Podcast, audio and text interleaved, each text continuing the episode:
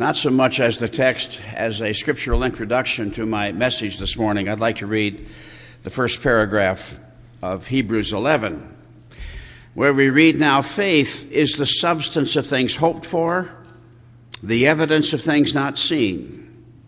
By it the elders obtained a good testimony. By faith we understand that the worlds were framed by the Word of God, so that the things which are seen were not made of things which are visible. By faith, Abel offered to God a more excellent sacrifice than Cain, through which he obtained witness that he was righteous, God testifying of his gifts, and through it, he being dead, still speaks. By faith, Enoch was taken away so that he did not see death and was not found because God had taken him. For before he was taken, he had this testimony that he pleased God. Without faith, it is impossible to please him. For he who comes to God must believe that he is, and that he is a rewarder of those who diligently seek him. By faith, Noah, being divinely warned of things not yet seen, moved with godly fear, prepared an ark for the saving of his household by which he condemned the world and became heir of the righteousness which is according to faith.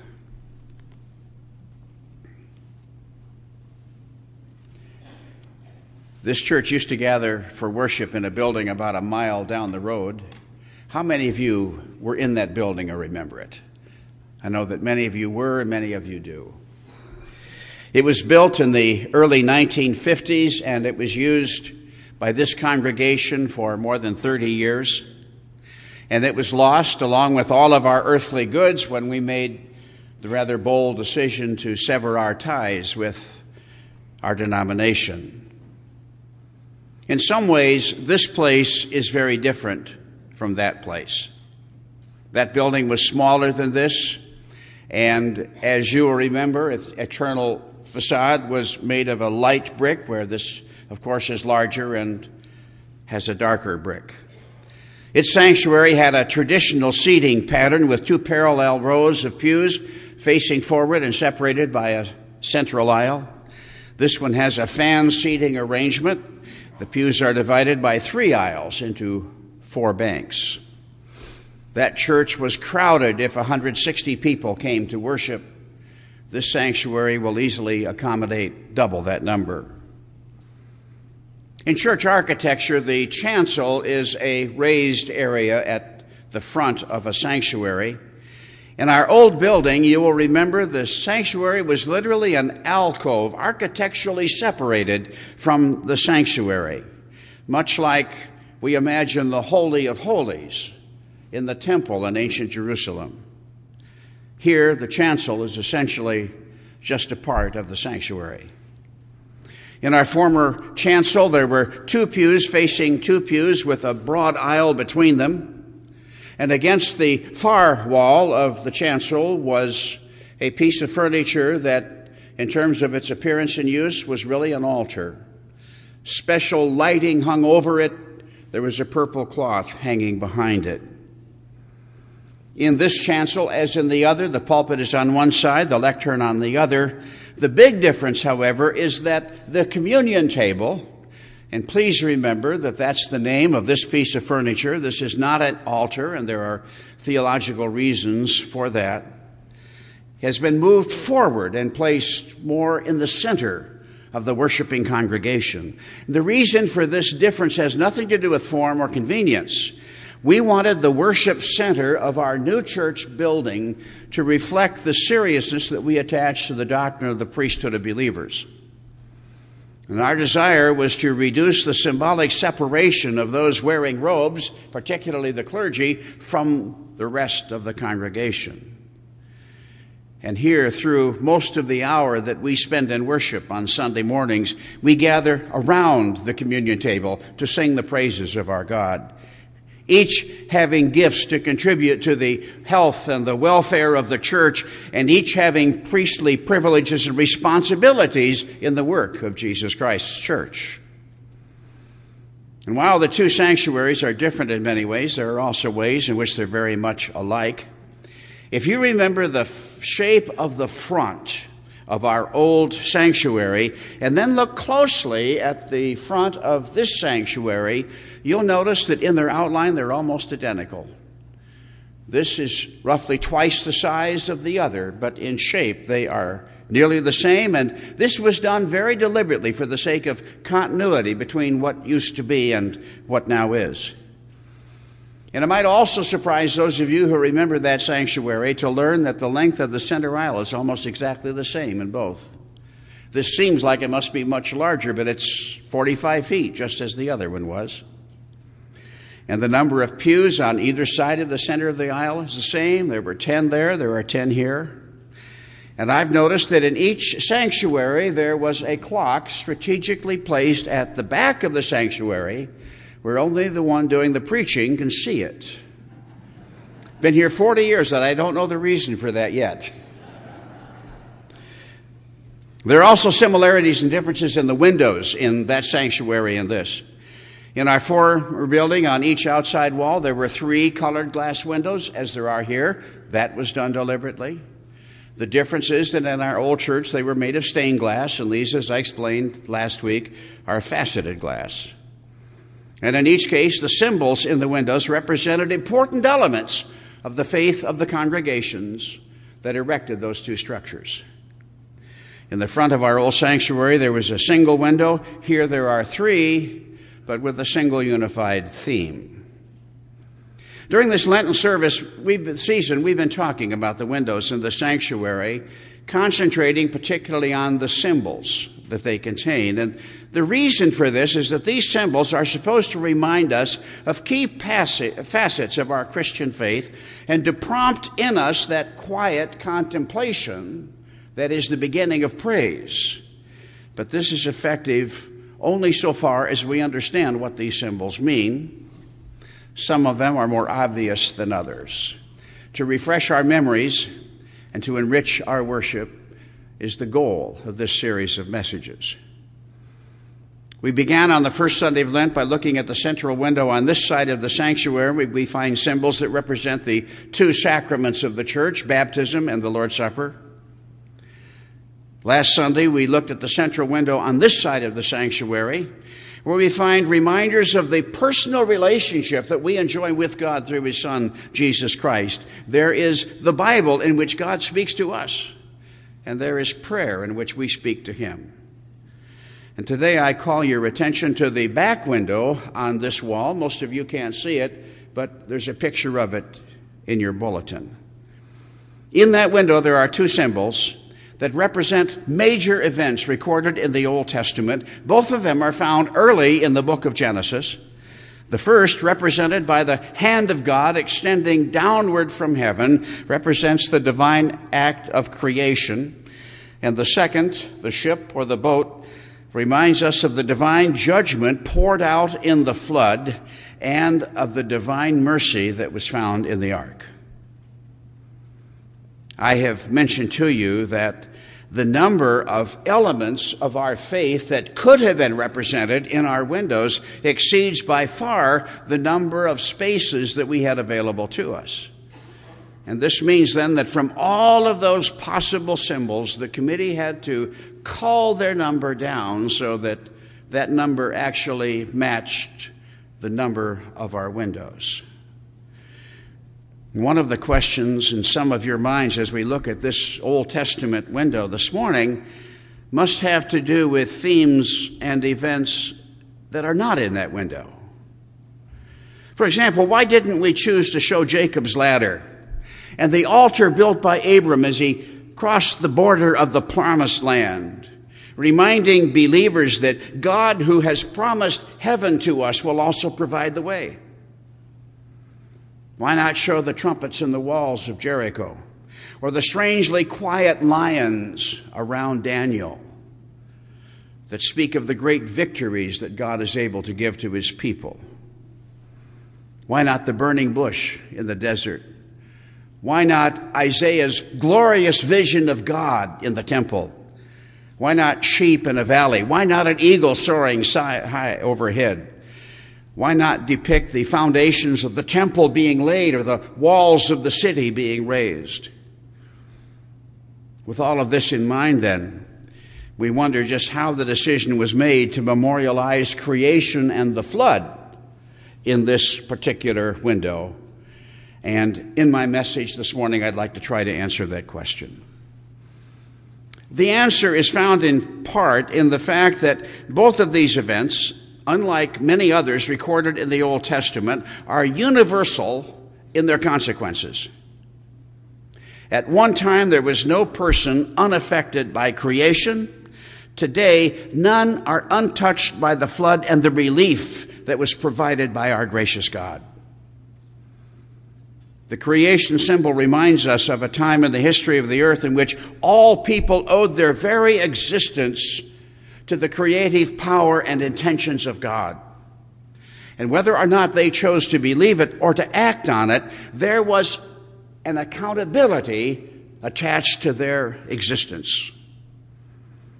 The flood symbol reminds us that today all people owe their lives to the undeserved mercy of God.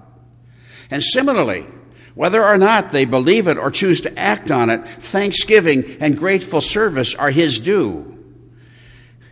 The events symbolized in this window remind us that with people everywhere, we exist only for the purposes of God.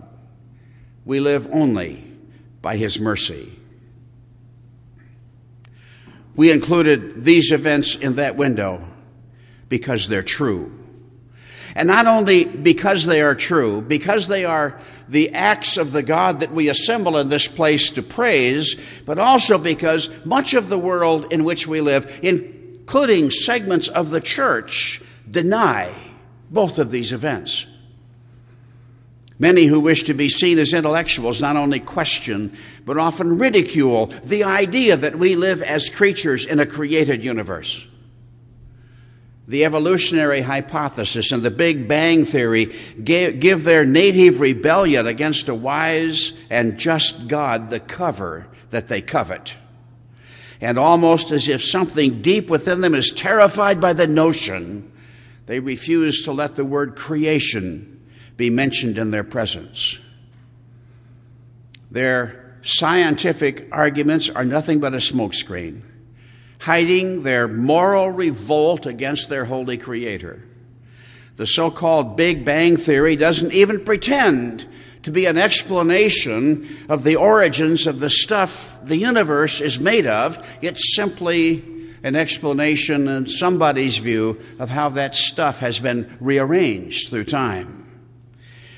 The innate rebellion of fallen man against God is graphically portrayed in the second psalm and expressed in the very common rejection of creation in our culture.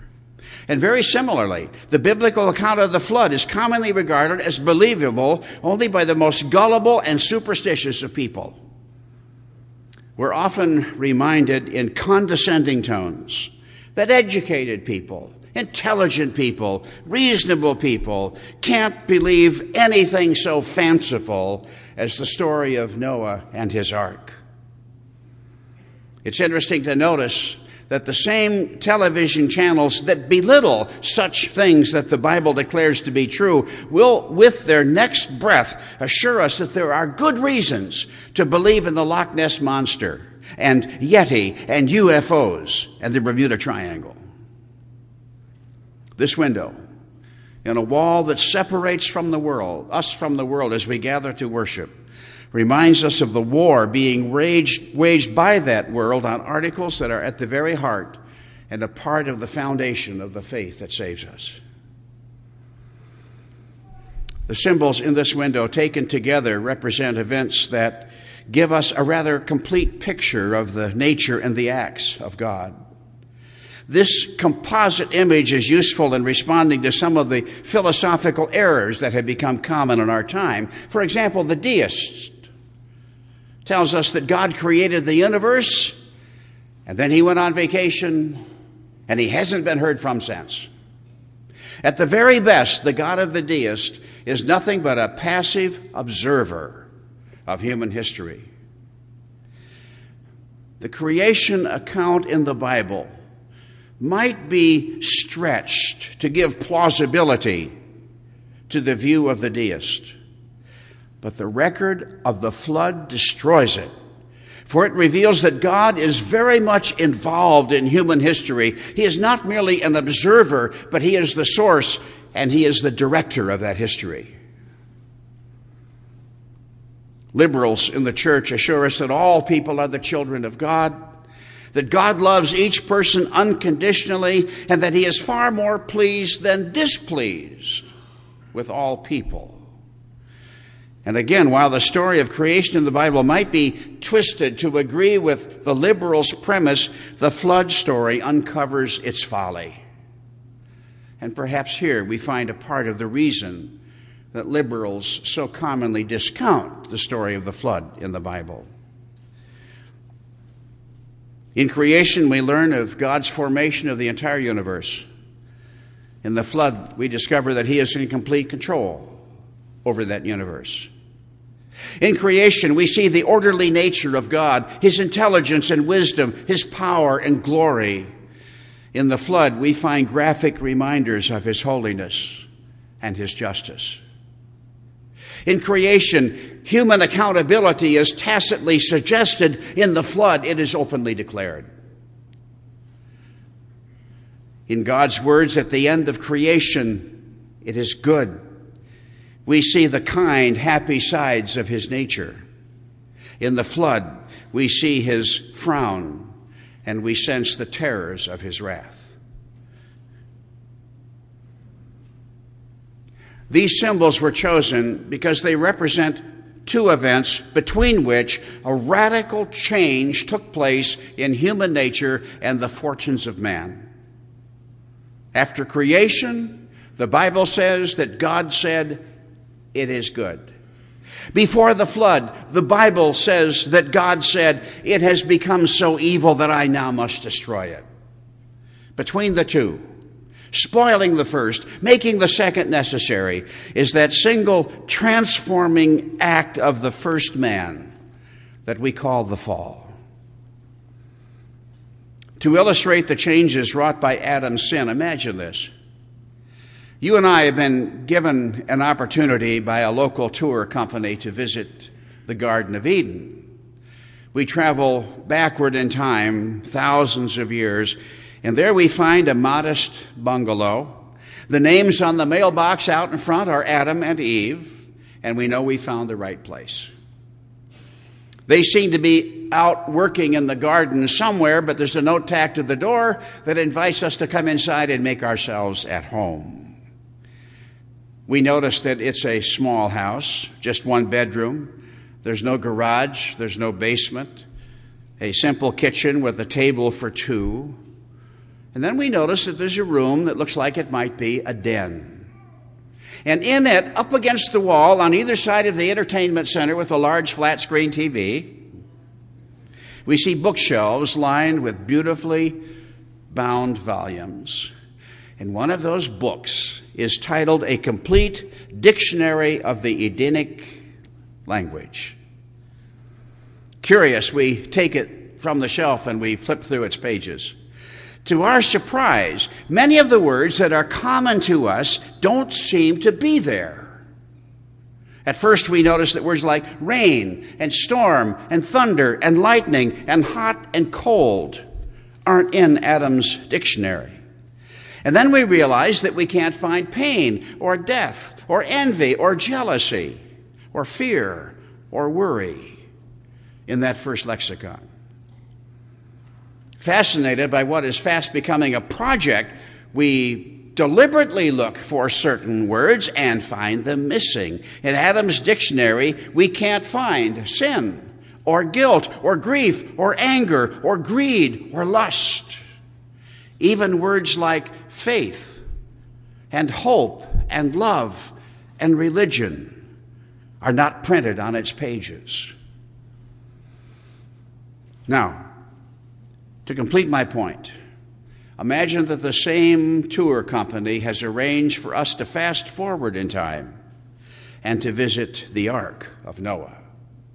There, in the captain's cabin, along with books on shipbuilding and navigation, we would also find a dictionary, and this, of course, of Noah's language.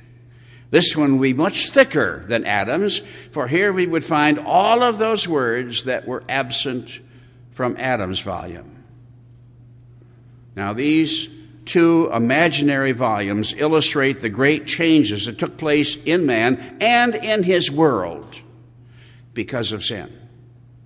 The two symbols in this window and the gap between them remind us that the image of God in us has been twisted and compromised. They speak to us of the devastating consequences of sin in human history and in each human life, including our own. One of the reasons creation is depicted in that Old Testament window is to remind us that we do live as creatures in a created universe and of the far reaching implications of that central fact of human existence and our Christian faith. The best life is that known by the person who seeks to know God and to please Him by doing His will. God, this window reminds us, is not beholden to us. We are beholden to Him. And one of the reasons for including the flood in our windows is the fact that for centuries the ark has represented the church of Jesus Christ in Christian symbolism. And the reasons for this are several. The ark was to be constructed according to detailed instructions that God gave to Noah, and so the church must be. Its faith, its worship, its understanding of its mission, even its government must be based on what the Bible teaches nothing other and nothing less. And as the ark was a means of salvation from pending judgment, so is the church and the faith that the church embraces. In the Bible, the church is called a project of Christ, one that he gladly calls his own. In the scriptures, the church is called the bride of Christ, whom he loves and for whom he gave himself. That beautiful city of God, John describes in Revelation 21. A city that is set on a hill and sprawling down its sides in all of its fullness is nothing other than the church of Jesus Christ. It is a place of refuge. It is a haven of rest. It is a place of comfort in time and joy beyond time.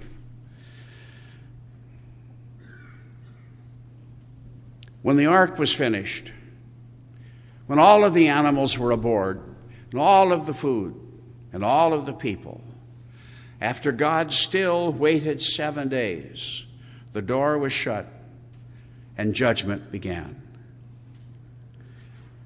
Too many Christians today are too preoccupied with last things. Too many sermons are preached in alarming tones about the so called Great Tribulation and the millennium, as if somehow these things ought to frighten those who have embraced Jesus Christ by faith. In that regard, please remember this that when the rains of judgment began to fall on the ark, so far as we know from God's revelation of that time, Noah and those who were with him on the ark didn't even get wet.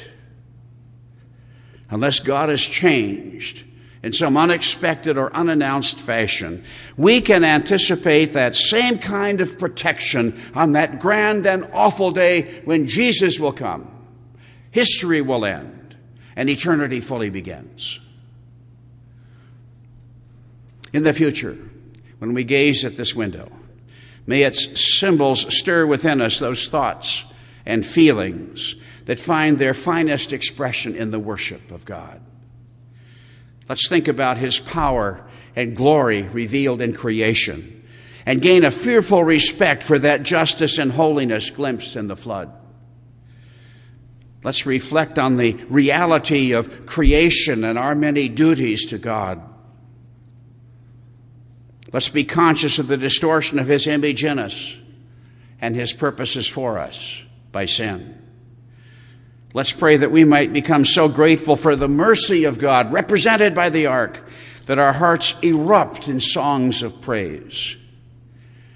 Let us seek to worship and to live in such a way that as God surveys his record of our lives, he might be able to say, It is good. Let us pray. Our Father, we thank you for these reminders that you preside absolutely in a sovereign manner over all that exists and over all that has happened.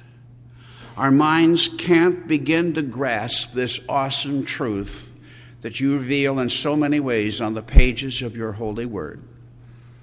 But it places within us, our God, an even, neater, great, even greater need and desire to worship you. It places before us an even deeper longing to serve you and be of credit to you. We thank you for this time of worship, and we pray that our lives tomorrow might echo the praise that we've offered today. In Jesus' name, amen.